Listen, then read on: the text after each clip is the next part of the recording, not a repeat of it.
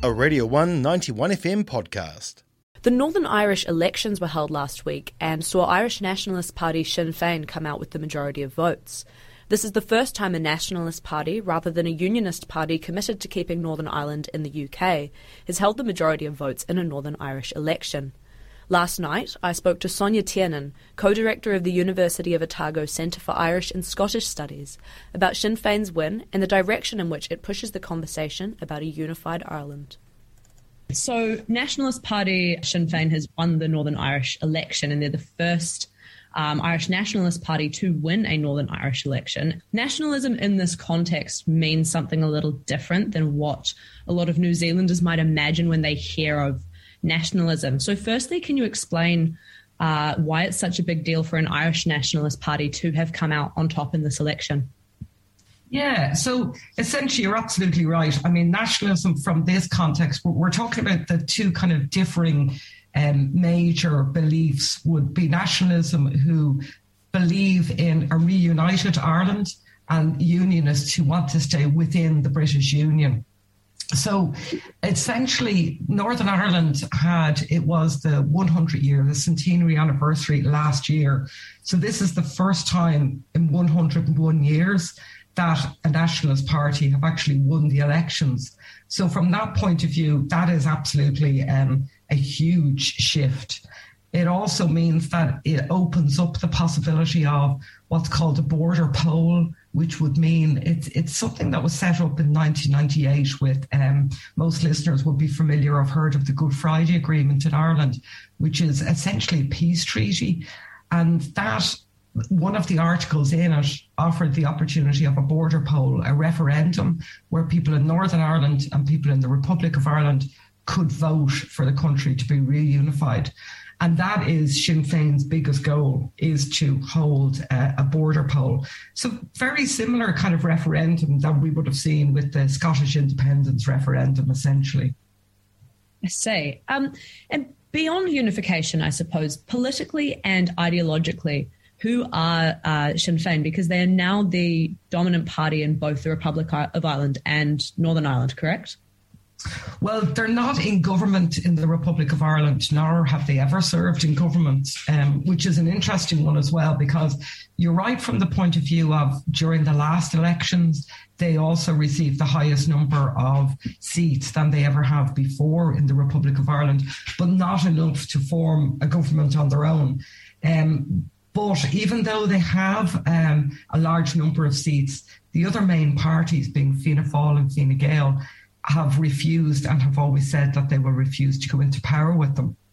And that's essentially, you know, that's really going back to the history of the party because historically the Sinn Féin party would have been associated as the political wing of the IRA or the Irish Republican Army. So we've still got that kind of hangover um, of that sense.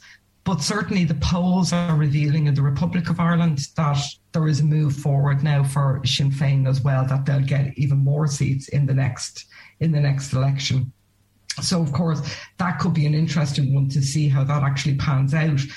And it does actually mean because uh, Sinn Féin will now hold the, the post as the first minister in a devolved government in Stormont. It also means that the political parties here have less opportunity really to say, well, they won't go into power with them because they're clearly a viable political party. So therefore, why would you continually refuse to go into power with them? And they are not associated with violence in any way anymore. Um, again, since the Good Friday Agreement, there has essentially been peace on the island of Ireland. So many people would argue it's time to move forward, and therefore, you know, so who knows? The the obvious party to go into power with them in the Republic would be Fianna Fáil because they actually consider themselves the Republic Party, the Republican Party here. And I guess what is the actual likelihood of uh, of Irish unification here? Like, how realistic is it? It's, it seems to be. I mean, certainly for the last within the last decade, anyway, it's it's much more even in the national vocabulary. I mean, people are discussing it and talking about it. So it certainly seems that it's inevitable that a border poll will be held. But again, at that referendum, we have all these polls on how people will vote. But of course, you know, when we saw with the Scottish independence referendum, it actually looked likely that that possibly would have would have gone across the board and there would have been Scottish independence. But of course, that's not the way people voted at the end of the day. Um, but I certainly think that, yeah, and I think Scotland will have an influence on that as well because if Northern Ireland pushes forward and if either Northern Ireland or Scotland goes independent or Northern Ireland break up of the United Kingdom, you know, first of all, we have the Brexit move, and now we've also got this kind of chink in to break up the union. And I do think it's more likely that it will happen, but possibly not. Sinn Féin are kind of, you know, signalling that there could be a border poll in the next five years. I personally don't think that um, the country is kind of ready to move forward on reunification or that people will be ready that early. But I certainly think it's very likely within the next two decades. And sort of my last question as part of the United Kingdom, Northern Ireland was, of course, a part of Brexit, but with conditions allowing for a level mm. of trade uh, with the Republic of Ireland. And Irish unification would mean Ireland's re entry, um, or the would mean Northern Ireland, as it is now, its re entry into the EU. What would that mean, I guess, both for the remaining countries of the United Kingdom, but also for Ireland? Yeah, now that's you've hit on a really interesting point there because that's kind of at the crux now of what happens even next with the formation of the Northern Ireland Assembly in Stormont because it's a power sharing government and the only way a government can sit is if both of the, the Nationalist Party, the majority of the Nationalist Party and the majority of the Unionist Party actually form a government. Now, the unionists are saying that they will not form a government at Stormont. And in fact, the leader of the DUP, uh, Jeffrey Donaldson, is saying he won't sit in Stormont until what's called the Northern Ireland Protocol is removed or changed. Now, the Northern Ireland Protocol was set up because Northern Ireland is a very small state. It's six counties in a 32 county country, so it's very small. So to have Northern Ireland on its own with a land border into an EU zone because Ireland is very firmly a member of the EU and there is no shaking the Republic of Ireland out of the EU. So it's not that there's never been any discussion of, of Ireland moving from the EU. So we have this situation that there was a big problem for trade in Northern Ireland. Even the fact that some people may live in Northern Ireland but work in the Republic of Ireland, or that there is trade, even farming, you know, material passing across. Well, there's not a border anymore, but that kind of border between the land base of Northern Ireland and into the Republic.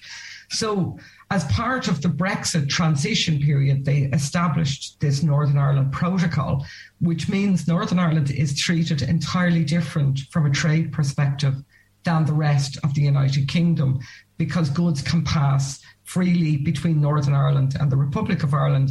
But there will be, there's an EU kind of regulation on any goods passing from the UK into Northern Ireland. And this really worries. So essentially, they're kind of they're kind of slightly Northern Ireland's actually slightly still within the EU trade um, tariff zone, if you like. That that's probably the best way of, of looking at it. And that causes a big problem from the unionists because they maintain, well, that means they're not really British any longer. They're not fully part of the United Kingdom and they want that removed.